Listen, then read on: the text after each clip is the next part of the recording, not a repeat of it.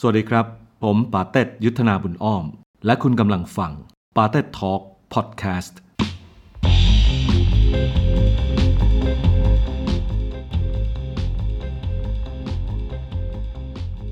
เอพิโซดที่14เส้นทางของอะตอมชนะกันเพลงของอะตอมเนี่ยที่เรารู้จักกันโดยเฉพาะเพลงในช่วงแรกนะ Please แผลเป็นทางของฝุ่นหรือเกือบจะทุกเพลงดังของคุณละครับพี่มันเป็นเพลงของคนถูกทิ้งเพลงเศร้าเพลงของคนที่ชีวิตรันทดมากและเชื่อว่าด้วยความที่คุณเป็นซิงเกอร์ซองไรเตอร์อ่ะคุณน่าจะเอาเรื่องตัวเองมาเขียนหรืออย่างน้อยก็ประสบการณ์ที่อยู่ใกล้ตัวมากมันทำไมมันจึงมีแต่เรื่องเศร้าอ่ะผมไม่เชื่อว่าจะมีใครสักคนที่มีแต่เรื่องเศร้าหรอกคุณต้องมีเรื่องไม่เศร้าด้วยแหละมันก็มีครับคือผมว่าเบื้องหลังเพลงทุกเพลงที่เป็นเพลงเศร้านะคือยิ่งมันเศร้ามากเท่าไหร่อ่ะแสดงว่าตอนมันดีมากเท่านั้นมันเลยรู้สึกมันเวลาคุณเสียอะไรไปอ่ะสิ่งที่เวลาคุณเสียสิ่งที่มันดีมากๆในชีวิตไปเวลามันหายไปแล้วอ่ะไอ้ขาลงมันก็ลงลึกตามไปด้วยใช่แล้วก็แต่ว่าคือช่วงดีๆที่มันอยู่ในใจเราอยู่ในความทรงจำของเรามันก็เยอะมากครับมันก็ยังคงอยู่แล้วมันก็เป็นเรื่องดีๆที่ให้เราได้นึกถึงเสมอเพียงแต่ว่าเวลาเราเล่าอ่ะเราดันเป็นคนที่เล่าตรงนี้ได้ดีกว่าคือเราเล่าเราเขียนเพลงแฮปปี้มีความสุขไว้ค่อนข้างเยอะพอสมควรแต่สำหรับเราเวลาเอามากลางรวมกันแล้วเราเลือกแบบเบอร์1เบอร์2เบอร์3ที่เราเชื่อว่าควรจะปล่อยคนฟังก่อนมันก็มักจะเป็นเพลงเศร้าที่แซงหน้าขึ้นมาหมดเลยอีเพลงแฮปปี้นี่แบบอยู่ท้ายหมดเลยอย่างเงี้ยมันก็เลยกลายเป็นถึงจุดนึงพอมันถูกปล่อยออกมาหลายๆเพลงติดกันมันก็เริ่มกลายเป็นการเซตคาแรคเตอร์ของเราในฐานะคนเล่าเรื่องเศร้าและทีนี้ซึ่งก็เราก็ไม่ได้มองว่ามันมีอะไรเสียหายนะเราว่ามันก็เป็นความชอบของแต่ละคนหรือว่างานที่เราเลือกจะเรื่องที่เราเลือกจะเล่าการทำอย่างเงี้ยมันมีส่วนในแง่การเยียวยาตัวเองด้วยป่ะมีส่วนเยอะเหมือนกันคือแต่ละคนก็จะมีวิธีการระบายความทุกข์หรือว่าความอึดอัดในใจแตกต่างกันไปบางคนก็เล่นกีฬาวาดรูปบ้างทำนู่นทำนี่กิจกรรมต่างๆสำหรับผมก็คือการใส่ลงไปในเพลงมันก็ในแง่นึงมันก็ตอบตัวผมเองว่าเราทำไมก็คือมันเป็นที่ระบายลมของผมมันเป็นพื้นที่ของผมอ่ะว่าที่ตรงนี้ใครก็มาห้ามผมไม่ได้ผมอยากเล่าอะไรลงไปในสมุดเล่มที่ผมเขียนเนี่ยมันไม่มีใครมาจำกัดเราแล้วมันก็เป็นที่ที่เราได้อยู่กับตัวเองจริงๆครับแล้วคุณเศร้าไหมตอนที่เขียนเพลงพวกนี้ส่วนใหญ่ก็เศร้าครับส่วนใหญ่เป็นเรื่องจริงทั้งหมดแหละคือก่อนหน้านี้เราจะไม่ค่อยกล้าบอกเรากลัวแบบคนมาถามเราเยอะแบบเฮ้ยเรื่องมันเป็นยังไงทำไมชีวิตมันรันทดขนาดนี้แต่ตอนหลังเราก็ไม่รู้จะปิดทำไมมันก็ไม่เรื่องจริงๆอ่ะเป็นประสบการณ์ชีวิต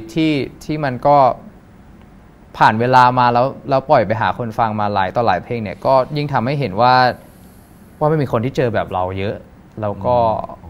ถึงจุดนึงมันก็กลายเป็นคนที่อินกับเพลงเราแล้วก็กลายเป็นแก๊งเราแล้วตอนนี้คอนเนคกับเขาผ่านเราก็ได้คอนเนคกันเพลงที่เราแต่งขึ้นมาแล้วเวลาที่อะตอมแต่งเพลงพวกนี้แต่งในโมเมนต์ที่กำลังเศร้าอยู่เลยหรือนึกย้อนกลับไปแล้วมันก็ยังเศร้าอยู่แล้วมันออกมาเป็นเพลงถ้าเกิดว่าอันที่รู้สึกแล้วเขียนเลยในช่วงเวลาที่มันยังรู้สึกมากๆอยู่ตอนนั้นน่ะก็คือเพลง Please นี่เขียนตอนมหาวิทยาลัยปี1นั่นแหละก่อนที่จะส่งเดโมเซตนั้นเราได้เข้าไปอยู่สนามหลวงนะฮะก็คือเพิ่งเข้าไปเรียนใหม่ๆอะไรเงี้ยแล้วก็เป็นเรื่องที่สดใหม่เขียนภายในแบบ 2-3 ชั่วโมงอะครับเราไม่แก้อีกเลยจนถึงที่คนได้ฟังถึงทุกวันเนี้ยครับ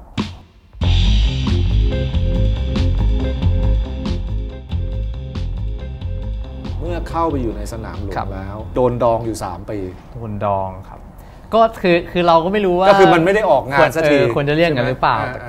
ก็เปรี้ยวใช้ได้เลยครับดองกันจนแบบเปื่อยจนเปรี้ยวจนแบบใช่แต่ว่า3ปีนั้นเกิดอะไรขึ้นบ้างคือ3ปียังไงคือเราแต่งเพลงแล้วไม่พลานหรืออะไรทำไมมันถึงไม่ได้ออกสักทีคือมันเมฆหมอกมากสำหรับผมอ่ะที่มันเกิดขึ้นจริงๆก็คือการนัดประชุมทุกสัปดาห์ประชุมเพื่อ develop ตัวตนเพื่อ develop สไตล์ลองส่งผมไปทำเพลงกับหลายๆท่านแล้วก็ต่างคนก็ต่างมีงานที่ค่อนข้างเยอะตอนนั้นแต่ละคนก็มีศิลปินหลักศิลปินเบอร์ใหญ่ที่รับผิดชอบอยู่เพราะฉะนั้นสำหรับเรามันก็เป็นโปรเจกต์เหมือนศิลปินฝึกหัดลองไปทำมาแล้วก็วนเวียนอยู่อย่างเงี้ยครับ 2-3 ปี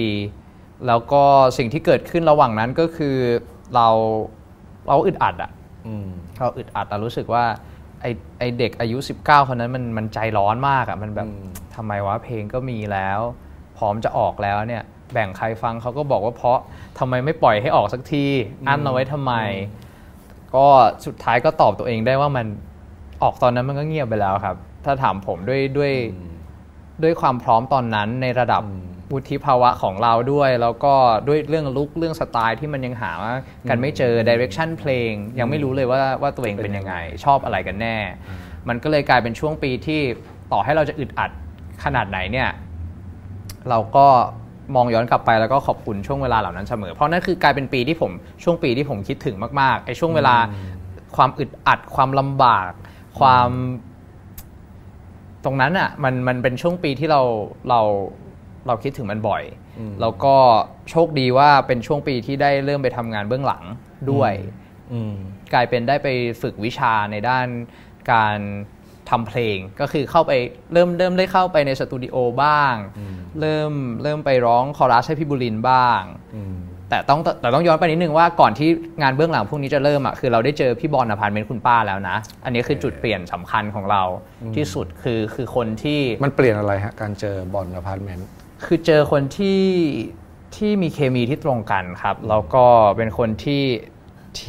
คือผมก็ไม่เข้าใจว่าทำไมเขาถึงเลือกจะทำเพลงให้ผมเหมือนกันนะอันนี้ก็ต้องไปถามเขาอีกทีแต่ว่ามันมีอะไรบางอย่างที่ผมเชื่อว่าฟ้าส่งมาคือฟ้าบอกว่ารอก่อนนะมันยังไม่ใช่ยังไม่เจอยังไม่ถึงเวลาแต่พอเจอพี่บอลแล้วทุกอย่างมันก็ลงล็อกเราเริ่มได้ทำเพลงตัวเองแล้วเราเริ่มมีคนที่ให้ทั้งเวลาให้พลังกับเราแล้วก็เห็นบางอย่างในตัวเราแล้วพร้อมที่จะพัฒนาเราจริงๆซึ่งเขาก็ไม่ได้มีความจำเป็นจะต้องทำอะไรหรอกเขาทำเพราะเขาอยากทำอ่ะเขาเห็นว่าไอ้เด็กนี่มันน่าจะมีของน่าจะพอทำได้เขาก็ทำให้แล้วก็กลายเป็นครอบครัวกลายเป็นคนที่เรารักมากที่สุดคนหนึ่งแล้วก็เดินทางกันมายังได้พูดคุยพบเจอทำงานกันตลอดเวลาถึงทุกวันนี้ครับถ้าย้อนกลับไปก่อนหน้านั้นนิดนึงก่อนที่จะเจอคุณบอลเนี่ยไอ้การที่เด็กวัยรุ่นใจร้อนคนนั้นเนี่ยเจอเวลา3ปีแล้วไม่ได้ออกงานสักทีเนี่ยมันมีความรู้สึกแบบไม่เอาละเป็นทนายดีกว่าเพราะตอนนั้นก็เรียนอยู่ขึ้นปี3แล้วมันก็งวดขึ้นเรื่อยๆแล้วการคือชีวิตไอ้2ด้านที่คุณบอกว่ามันมีให้คุณเลือกอยู่เนี่ยมันก็อาจจะทำให้เห็นว่าเฮ้ยฝั่งนี้ไม่หนุกว่ะการเป็นนักร้องคือการประชุมทุกอาทิตย์ต้องรอ3ปีเหรอวะในขณะที่อีกฝั่งนึงมันก็โอ้โหบ้านเราทนายทั้งบ้านน่ะมันก็มันน่าจะมีเส้นทางที่รออยู่คือทีแรกเนี่ยพี่สาวผมก่อนที่คิดเราก็ตั้งใจที่จะเข้านิติศาสตร์ธรรมศาสตร์เหมือนแม่ก็คือพ่อแม่ก็ไกด์มาพอสมควรแหละเขาก็แนะนำทางอื่นได้ไม่ดีไปกว่าทางกฎหมายที่เขาทำมาก็เขามองว่ามันมีงานรองรับมันก็เป็นอาชีพที่เลือกได้หลายทางพี่สาวไปเรียนก่อนก็พาผมไปเรียนพิเศษเป็นเพื่อนพี่สาวก็เรียนกฎหมายเหมือนกันนะใช่ครับทางบ้านเลยครับกฎหมายเอาผิดไม่ได้อะบ้านเนี้ยอย่าไปเถียงนะเขาเชียวอ๋อได้แต่ก็เ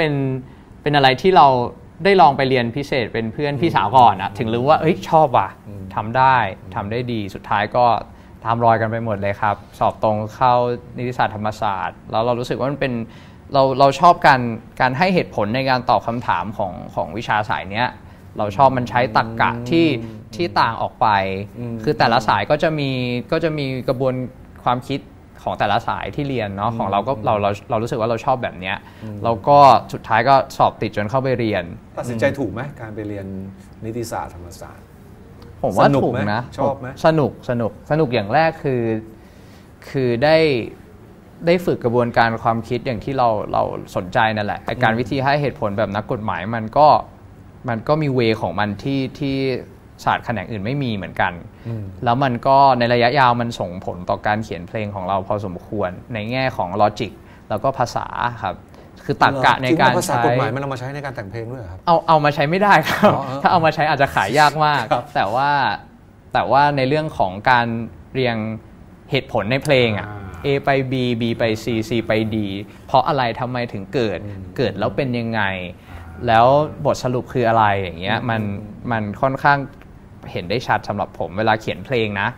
คือเพลงเราค่อนข้างจะเป็นอะไรที่สรุปประเด็น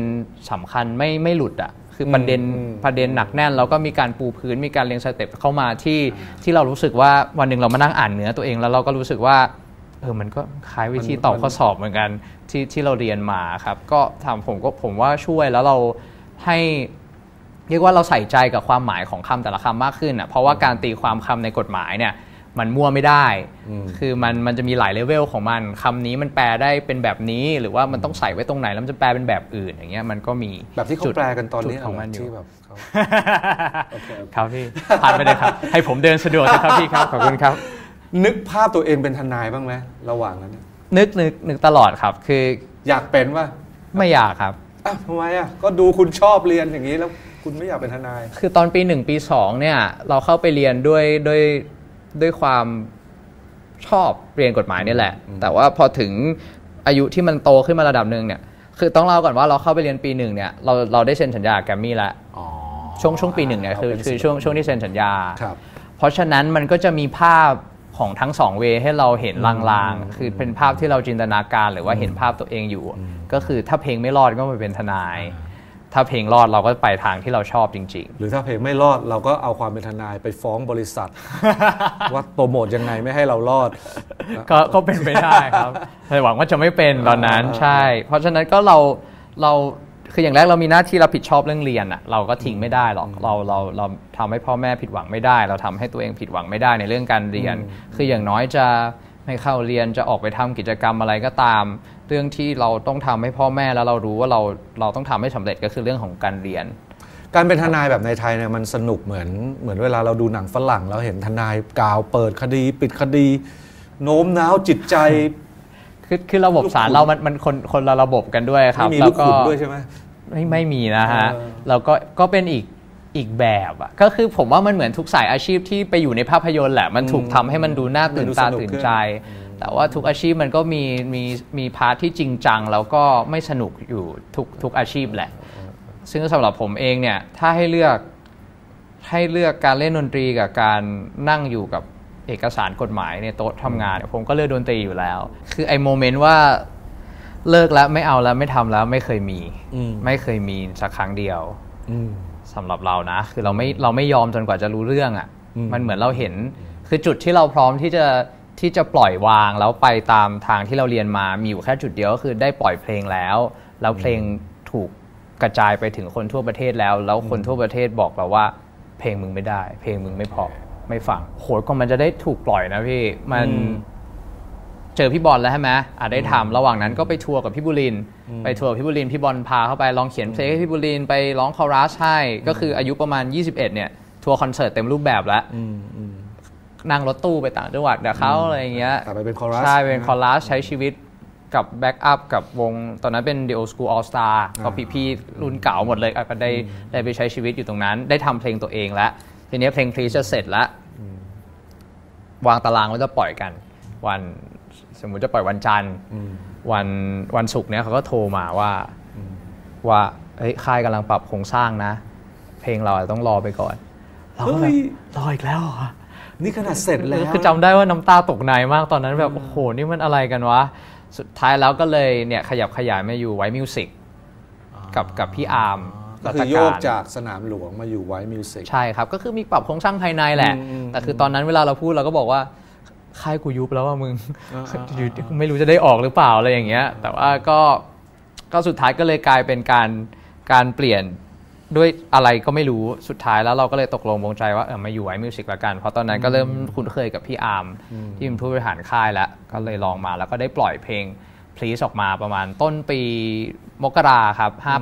58ใช่ก็เป็นปีนั้นไม่ผมว่าบางทีมันอาจจะอย่างที่อาตอมว่าจริงนะคือทั้งหมดนี้คล้ายๆกับว่ามีคนบางคนที่ไหนสักที่หนึ่งเนี่ยดีไซน์เอาไว้เหมือนกันนะเป็นไปได้ครับคือการรอ3ปีเนี่ยนอกจากมันจะทำให้คุณได้บ่มเพาะประสบการณ์โดยเฉพาะการที่จะต้องมายืนข้างหน้าเนี่ยด้วยการไปเป็นนักร้องข้างหลังเขาก่อนแล้วก็ได้ปรับปรุงจนในเพลงนี้มันดีที่สุดได้เจอคุณบอลอพาร์ตเมนต์มาเป็นโปรดิวเซอร์หรือแม้กระทั่งการที่คุณโยกจากสนามหลวงมาอยู่ไว้มิวสิกซึ่งในที่สุดผมว่ามันเป็นค่ายที่เหมาะกับคุณมากกว่าด้วยมันเหมาะสมมากมันลงตัวมากเลยอ่ะก็คือหลังจากเรารอมาหลายปีแล้วเราคือมันไม่ได้คิดออกเดี๋ยวนั้นเลยนะพี่คือมันเดินทางมาสักพักนึงอ่ะหลังจากออกเพลง2เพลง3ไปแล้วเรามองย้อนกลับไปเราก็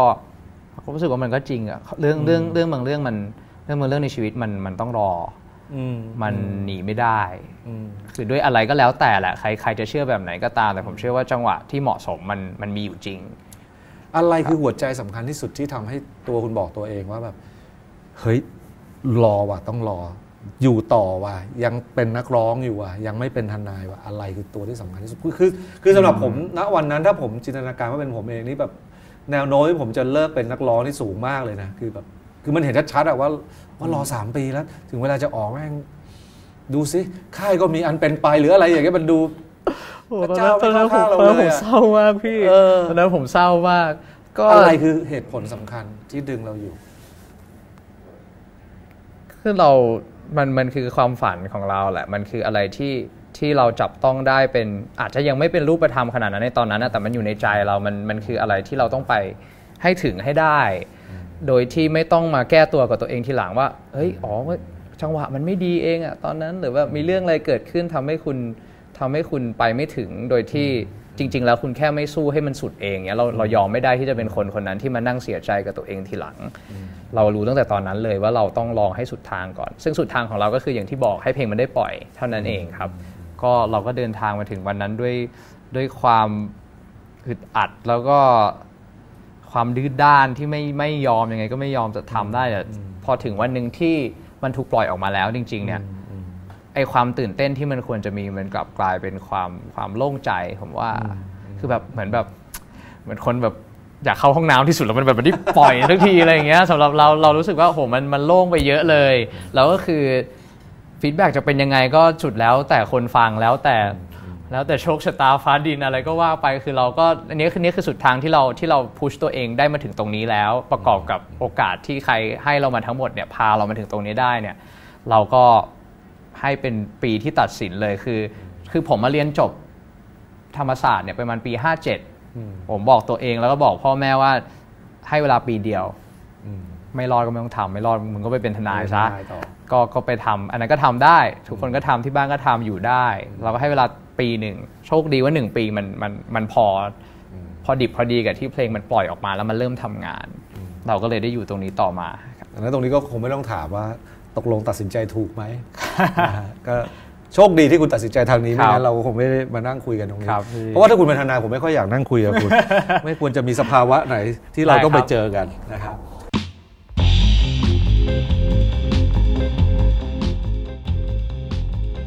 จริงพี่รู้จักอะตอมครั้งแรกเนี่ยก็ได้ยินในห้องประชุมอะตอนที่พี่ทำงานแกรมมี่อยู่อะก็จะได้โหมีศิลปินคนใหม่ว่าแต่งเพลงเก่งด้วยอะไรอย่างเงี้ยนะฮะแต่ว่าชีวิตก่อนหน้านั้นเนี่ยไม่รู้เลยมาเจออีกทีคุณก็มีซิงเกิลฮิตไปเรียบร้อยแล้วครับพี่ก็เลยอยากรู้เรื่องราวตอนเด็กๆสักหน่อยโตมาในครอบครัวแบบไหนอะเด็กเราก็โตมาในครอบครัวที่อบอุ่นแล้วครับเราโชคดีว่าเป็นคนหนึ่งที่ได้เกิดมาในครอบครัวที่มีความรักของพ่อแม่ที่บอกเราตลอดให้รู้ตั้งแต่เด็กว่าพ่อแม่รักเรานะเราเกิดมาด้วยความตั้งใจอย่างนั้นแหละมันก็เป็นอะไรที่ดีที่ได้รู้ตั้งแต่เด็กแล้วก็เติบโตมาในครอบครัวที่คุณพ่อคุณแม่ชอบที่จะร้องเพลงชอบที่จะเล่นดนตรีต่อให้ตัวเขาเองจะเป็นนักกฎหมายก็ตามแต่ว่ากิจกรรมยามว่างที่เราได้เห็นได้สัมผัสตั้งแต่ตอนโตขึ้นมาเวลาไปเที่ยวต่างจังหวัดเวลางานอดิเรกเขาก็คือการเล่นดนตรีร้องเพลงกัน2คนผัวเมียเวลาไปสังสรรค์กับเพื่อนๆอะไรเงี้ยครับก็ซึมซับตั้งแต่เด็กมากๆเด็กมากๆขนาดอายุประมาณอนุบาลนะครับก็เริ่มที่จะร้องเพลงแล้วอนุบาลนี่ร้องเพลงแบบไปเรียกครูไปเรียกพี่เลี้ยงในโรงเรียนอนุบาลมานั่งฟังเปิดคอนเสิร์ตเหมือนจัดคอนเสิร์ตของเราเองใช่เพลงแรกที่ร้องได้น่าจะชื่อเพลงสั่งนางนะฮะของพี่มนต์สิทธิ์คำสร้อยไรนิยาให้ใช่เราต้องแบบลูกคอต้องจูบอย่างนี้เลยแต่ก่อนเราก็พยายามทำแหละฟังสักประโยคสิยังจำได้ป่ะเอาแบบที่พี่ยังไม่โดนค่าลิขสิทธิ์อ่ะเอาแบบประมาณประโยคนึงอ่ะมาร้องว่าอะไรนะครับแก้มนี้อย่าให้ใครมาแก้มนี้อย่าให้ใครมาจับอะไรสักอย่างร้องให้ผิดก็ได้จะได้แบบนี่7โน้ตแล้วลิขสิทธิ์เราไม่ได้โดนแล้วนะครับพี่อ๋อเหรอโอเคขอฟังลูกคอหน่อยดิลูกคอตอนนั้นมันเป็นยังไงแก้มนี้อย่าให้ใครมาจูบอะไรประมาณนี้และอะไรทำให้ฝันเป็นนักร้องเด็กๆก็คือความชอบแหละครับก็อย่างที่บอกว่า อย่างที่บอกว่าผมเริ่มร้องเพลงอ่ะมันตอนที่อายุน้อยมากๆเราแค่รู้ว่าเรามีความสุขที่ได้ทำอ่ะมันก็ไม่รู้หรอกอะไรเป็นอะไรแต่ว่าภาพที่มันชัดเจนขึ้นก็คือเวลาดูฟรีคอนเสิร์ตอยู่ที่บ้านมั้งครับก่อนจะมี7สีคอนเสิร์ตมีงานนู่นงานนี่ที่ออกทีวีแล้วก็ได้เห็นพี่ๆศิลปินออกมาร้องเพลงในฮอลล์ใหญ่ๆอย่างเงี้ยก็เริ่มแล้วก็บอกยุคแรกอยากจำได้ยุคแรกอยากเป็นแดนเซอร์ชี้แล้วบอกพ่อแม่ว่าอยากเป็นแดนเซอร์พ่อแม่ก็บอกทำไมไม่อยากเป็นคนตรงกลางล่ะเราก็โตมาเริ่มรู้เรื่องเริ่มเห็นภาพที่เป็นวงบ้างเป็นอะไรบ้างเราก็เริ่มอยากเป็นแต่ว่ายุคแรกๆจริงๆเนี่ยร้องลูกทุ่งก่อนด้วยความที่เนี่ยอย่างเพลงสั่งนางเงี้ยครับเพราะว่าคุณแม่ฟังเยอะฟังแบบคุณแม่ชอบฟังพุ่มพวงดวงจันทร์ฟังเพลงลูกทุ่งที่เก่าๆหน่อยยุคนั้นแล้วก็เขาเองก็เป็นคนชอบร้องลูกทุ่งด้วยเหมือนได้ฉายาสมัยอยู่ธรรมศาสตร์คือแม่เรียนธรรมศาสตร์นิติธรรมศาสตร์เหมือนกันสมัยทำกิจกรรมอยู่ในมอเพื่อนเรียกว่าพุ่มจันทร์ดันพวงฮะใช่เขาจะมีฉายาเขานั่นแหละมันก็เป็นแบบนักร้องทียูแบร์อะไรอย่างงี้ด้วยป่ะไม่แน่ใจครับแต่ยุคนั้นน่าจะเป็นวงลูกทุ่งมั้งเป็นวงแบบเป็นวงสตริงคอมโบอะไรของเขาที่มีร้องเพลงลูกทุ่งประจำงานแต่ละปีอย่างเงี้ยผมไม่แน่ใจแต่มันก็ถ่ายทอดมาสู่เราโดยที่ไม่รู้ตัวก็ผ่านกันส่วนใหญ่ซีนที่ผมจำได้ส่วนใหญ่ก็จะเป็นการนั่งรถไปโรงเรียนกับพ่อแม่เพราะว่าบ้านเรากับโรงเรียนเราไม่เคยใกล้กันเลยก็ต้องขับต้องออกเช้าต้องตื่นเช้าต้องไปครับข้อดีคือได้นั่งฟังเพลงในรถได้นานใช่แล้วก็การพูดคุยกับคุณแม่กับคุณพ่อเนี่ยก็จะเกิดขึ้นในรถซะเยอะที่เราจำได้สิ่งหนึ่งที่น่าสนใจเกี่ยวกับตอมคือตอมเริ่มแต่งเพลงเองตั้งแต่เด็กมากเด็กครับใช่เพลงแรกนี่แต่งตอนกี่ขวบอะถ้าจำได้จริงๆอ่ะผมว่าที่ชัดสุดคือป.6 นี่คืออาจารย์วิชาวิทยาศาสตร์ให้กันบ้านมาว่าให้แต่งเพลงเกี่ยวกับเหมือนเป็นสารที่อยู่ในกระป๋องสเปรย์ครับ CFC มั้งไอสารที่ก่อให้เกิดไอเรือนกระจกอ่ะบอกกลับไปแต่งมาแล้วเราก็เอาเพลงที่หนึ่งไม่ไหวของไอ้น้ำมั้งครับแล้วก็ไปแปลงใส่อันนั้นน่ะคือที่เป็นภาพแล้วก็จำได้ชัดเจนเพราะว่ามันต้องส่งครูแต่ว่านอกเหนือจากนั้นเนี่ยก็ปะปลายเป็นชิ้นเป็นอันบ้างไม่เป็นชิ้นเป็นอันบ้างก็รวมไว้คือถ้าไม่นับอันที่คุณครูให้เป็นกันบ้านเนี่ยที่เราแต่งเพลงขึ้นมาเองเนี่ยคำถามมันคือว่าทำไมต้องแต่งทำไมตอนนั้นความรู้สึกของเราคือมันต้องแต่งเพลงในเมื่อแบบจริงๆแล้วมันเด็กเกินกว่าที่จะคิดแต่งเพลงเป็นของตัวเองอ่ะมันผมว่ามันเป็นอะไรที่ทำได้แล้วมันสนุกแล้วมันท้าทายตัวเองมากกว่าเหมือนอย่างก่อนหน้าที่จะเริ่มเอาคำอะไรไปใส่ทำนองเพลงคนอื่นเป็นเพลงแปลงเนี่ยที่เราชอบก่อนหน้านั้นก็คือแต่งกลอนนี่คืออะไรที่เราแต่งเป็นสมุดเลยนะมีสมุดเขียนเรื่องนู้นเรื่องนี้แต่มันก็เริ่มจากบทเรียนในห้องเหมือนกันก็คือครูสั่งให้ไปแต่งกลอนเรื่องนี้อ่ะเราก็เขียนทีนี้เราสนุกแล้วครูไม่สั่งเราก็เขียนนึกอะไรออกก็เขียนคนนั้นแบ่งเพื่อนอ่านแบ่งครูอ่านบางครั้งแล้วมันกลายเป็นพื้นฐานหรือว่าจุดสำคัญที่ทำให้ต่อยอดมาเป็นการเขียนเพลงด้วยซึ่งเราเองก็ไม่รู้ตัวแต่ว่าพอถึงวันที่มันเริ่มแต่งเพลงเนี่ยมันก็โฟลว์ของมันเองด้วยความที่ว่าคุณไม่ได้เรียนแต่งเพลงเป็นเรื่องเป็นราวไม่ได้เรียนครับก็ค่อยๆทำใช่ก็ครูพักรักจำมาครับก็เรามีครูที่สำคัญมากๆเลยก็คือเพลงต่างๆที่เราฟังในตอนที่เราเริ่มต้นนะคือเราก็จะเลือกฟังเพลงของคนที่เรารู้สึกว่าเอ้ยภาษาสวยจังเมโลดี้สวยจังชอบฟังชอบร้องซ้ำๆชอบเอาไปเล่นอย่างเงี้ยมันก็จะเกิดเป็นเซตของคำเซตของทำนองที่เราชอบอยู่ในตัวเรา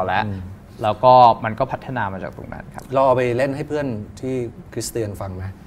หมายถึงเพลงที่เราแต่งตอนเด็กๆอย่างเงี้ยเล่นให้เพื่อนฟังร้องให้เพื่อนฟังบ้างร้องครับร้องตอนเด็กๆคือมันจะมีอยู่ยุคนึงที่เราตั้งวงกันทีเนี้ยไอ้หน้าที่เขียนเพลงวงก็เป็นของผมเนี่ยตั้งวงแล้วเขียนเพลงเองด้วยมันไม่ปกตินะเพราะส่วนใหญ่เด็กๆต่อให้เป็นเด็กมัธยมมาตั้งวงก็มักจะเพื่อจะแกะเพลงวงที่ชอบเล่นอ่ะคือผมจำได้ว่าผมมีเพลงแบบเพลงธีมวงอ่ะคื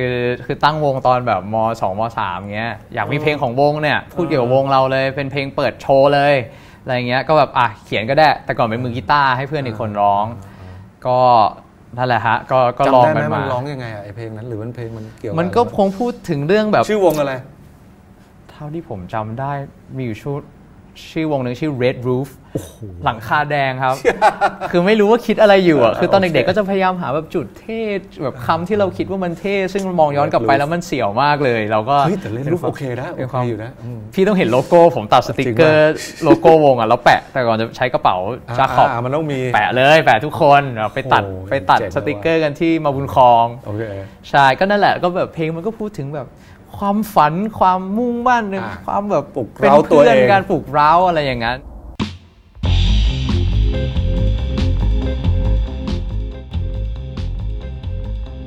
มึงแม่งวานาบีว่ะคือตอนเด็กๆอ่ะตอนที่คุณกำลังค่อยๆประกอบร่างความเป็นตัวตนคุณขึ้นมาเพราะว่าเราปฏิเสธไม่ได้ว่าเราเกิดมาเราไม่ได้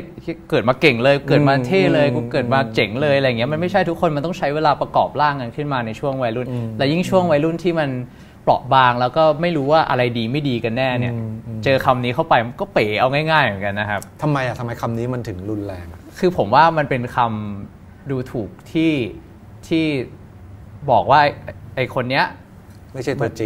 จริงว่ะก็วานาบีอะไรเงี้ยแล้วยิ่งสำหรับผมเองนะเป็นคนที่เราไม่ได้มั่นใจในตัวเองขนาดนั้นน่ะในตอนที่เป็นวัยรุ่นน่ะเราก็หาทางมาพร้อมกับทุกคนนี่แหละใครมันจะไปรู้ทุกอย่างวะแล้วก็สุดท้ายเราจบตรงที่ว่าคือถ้ามึงไม่วานาบีมึงก็ไม่ได้บีดิ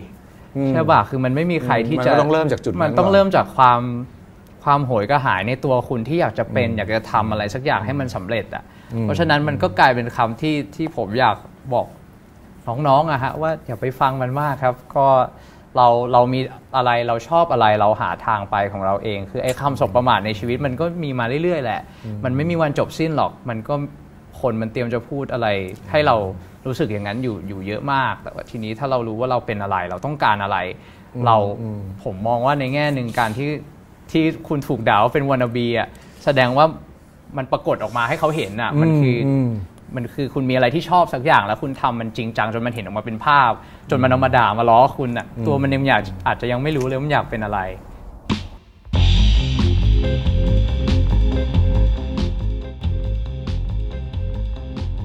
ปาเต้ทอล์คพอดแคสต์ในเอพิโซดนี้ได้จบลงแล้วนะครับรับฟังตอนต่อไปได้ในทุกวันพุธและวันศุกร์ทาง Apple Podcast Spotify และฝากกดไลค์ Facebook Fanpage ปาเต้กันด้วยนะครับ